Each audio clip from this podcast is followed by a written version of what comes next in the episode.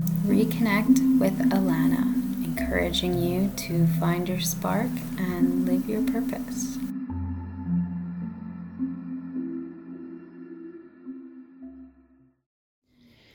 Today, I want to talk about labels. Um, why? why do we have to label everything all the time? Um, specifically in terms of ourselves, we are, hi, I'm an introvert, I'm an extrovert, I have ADHD, I'm a lesbian, I'm not. Like, oh my God, this is going to be a potentially controversial episode. Um, but I think it's important to just kind of reflect on why you feel the need to label yourself and label others. Um, when I was thinking about recording this episode, I was thinking about how um, when you have a little kid in your life, whether it's your child or a niece or a nephew or something like that, um, and say it's a little girl and she says, Hey, mommy, um, I really, really, really like my friend Susanna. I really, really like Susie. And I don't know, she makes me really happy and da da da da da da da. You wouldn't just immediately sit down with her and say, Aw, honey, that means you're a lesbian. no, you just say, okay, cool, that's awesome, that's great.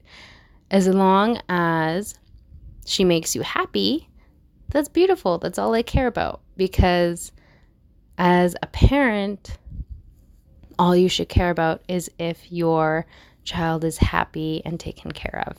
So, at what point do we all of a sudden switch to needing to identify what that means? Is instead of, I really like her and she makes me feel happy, why do we have to call that, oh, that's your sexuality and your sexuality is gay? Um, same as, okay, I have a really hard time concentrating and, um, you know, just sitting down and getting what I need to get done, done. Um, we have to say, okay, yeah, let me diagnose you with ADD or ADHD. Let me diagnose you as that. I understand that it helps. I have friends and clients and family members who have ADHD. And I know that in the broad range of things, it helps them understand themselves a little bit better and helps them understand what they're going through a little bit better. But on the other hand, it does not matter what your diagnosis is. It could be literally anything.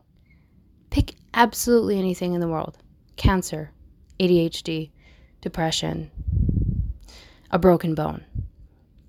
Literally any diagnosis that you could possibly get will always show up differently in different people. Every single person that has the same diagnosis it looks a little bit different or a lot different. So instead of saying, Hi, I'm Alana and I have ADHD, you're labeling it. You're putting your feelings and everything into a box.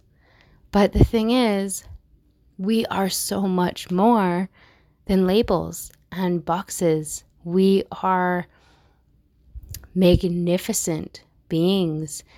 And to limit ourselves to one word or a few words to describe our experience that we are living every single day is just, it doesn't make sense to me. Because It's like that phrase, you know, a picture says a thousand words. Well, what how many words does a video say? Have you ever been watching a sunset and just breathed it in and you were just like wow I so badly want to take a photo of this, but I don't think my camera could capture what I'm looking at right now.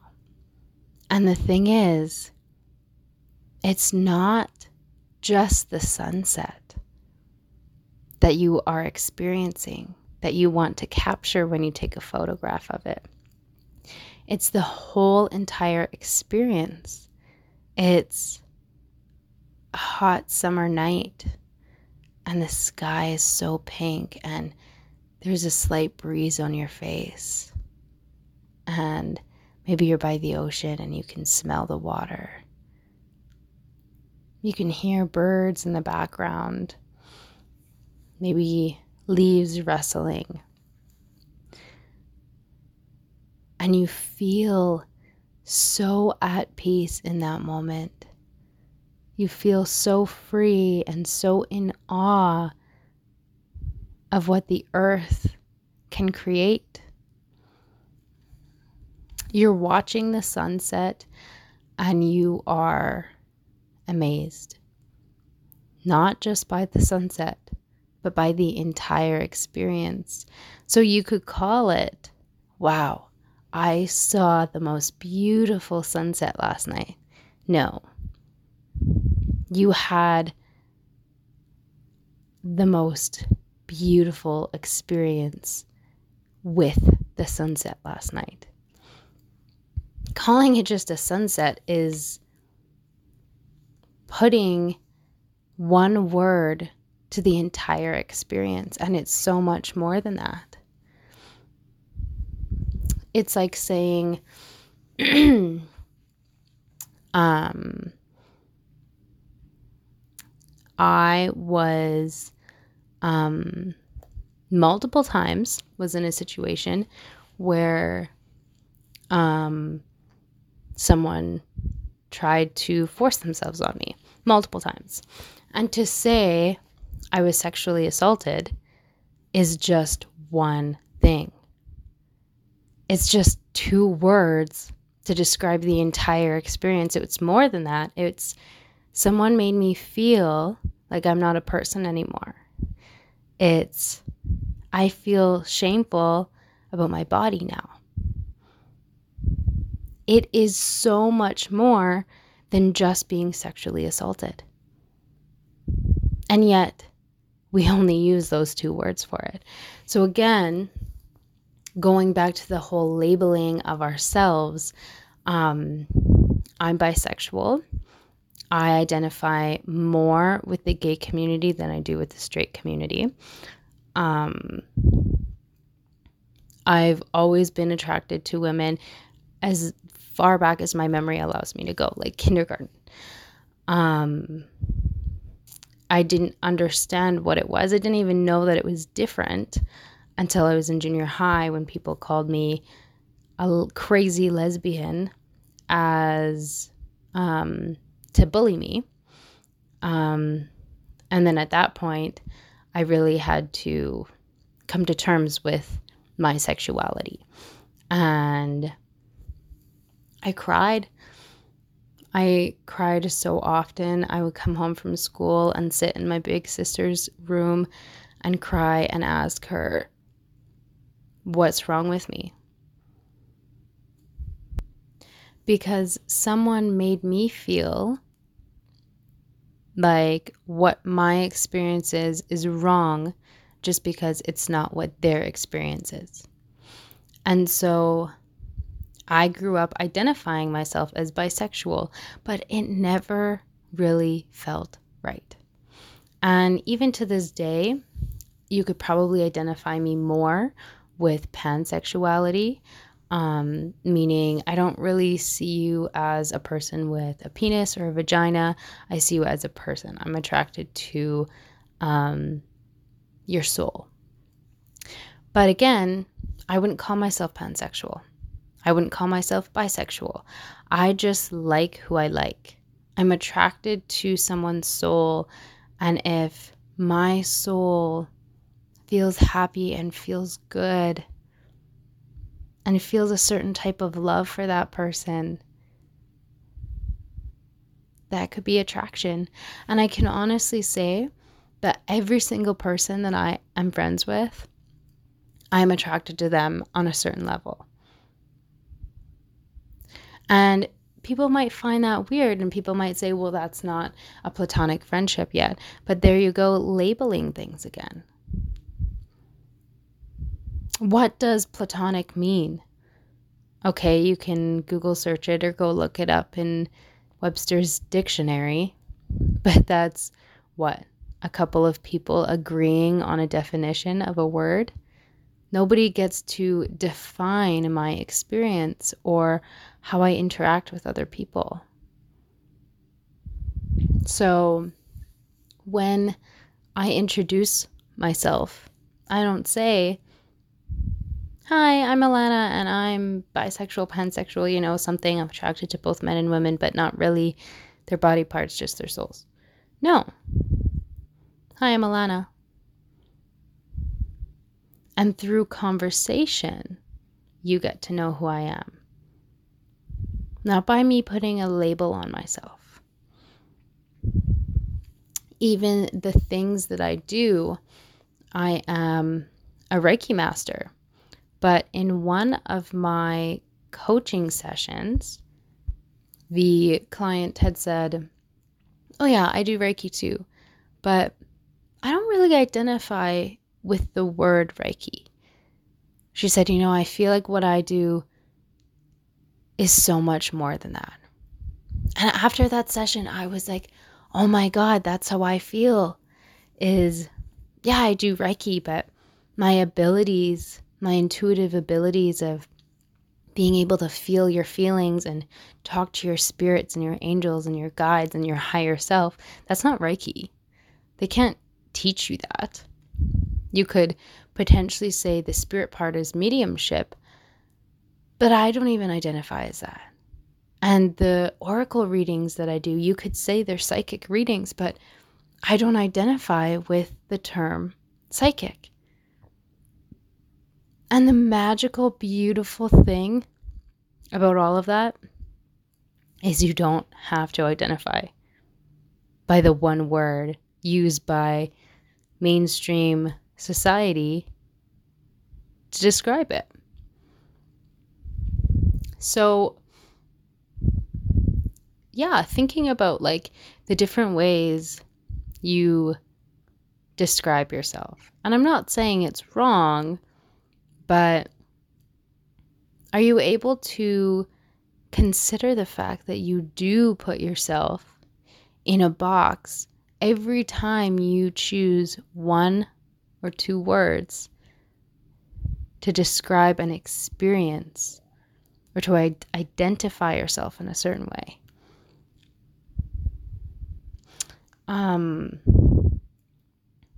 I was going to say that um, the one thing that you could identify with is being human because I guess that's the species that we are. You can identify as being human, but the human experience is different for everybody else as well. But I did a mushroom ceremony, and the thing that came out for me was I don't even identify with being human because I feel like I am so much more than that. I kind of feel like an alien. I'm a soul before I am a human. I am a being, a universal, extraterrestrial, celestial being before I identify as being a human. So, what do you call yourself? how would you describe yourself, you know, in school or um, Instagram bios or dating websites or whatever? It asks you, What are you? Not who are you, but what are you? So people would say, I'm a mom, a daughter, a wife. Um, I'm a biologist. I I'm a cat lover, right? You could say all of those things. But how else could you describe those? I come from a lineage of beautiful women and I continued that lineage on. I feel deeply connected to the felines, specifically the Sphinx from Egypt. Um, and I work with identifying da da da da whatever biologists do. So so many words. A picture tells a thousand words. But you have the capability, the endless amount of knowledge that your brain holds to the ends and the corners of your brain and your memory, you can choose an endless amount of words. And yet, we go with one or two. So, think about it, consider it. How do you put yourself in a box? How do you limit yourself to a diagnosis or a sexuality or an interest or a job or an industry? How do you limit yourself? How do you define yourself in ways that if you removed those limitations, you would expand. And that's where your true understanding comes from. Is being descriptive and sharing your experience, your personal, individual, completely 100% unique experience versus trying to go with the grain and identify with what everybody else identifies with. So that's my thoughts on labels and why I think we shouldn't use them.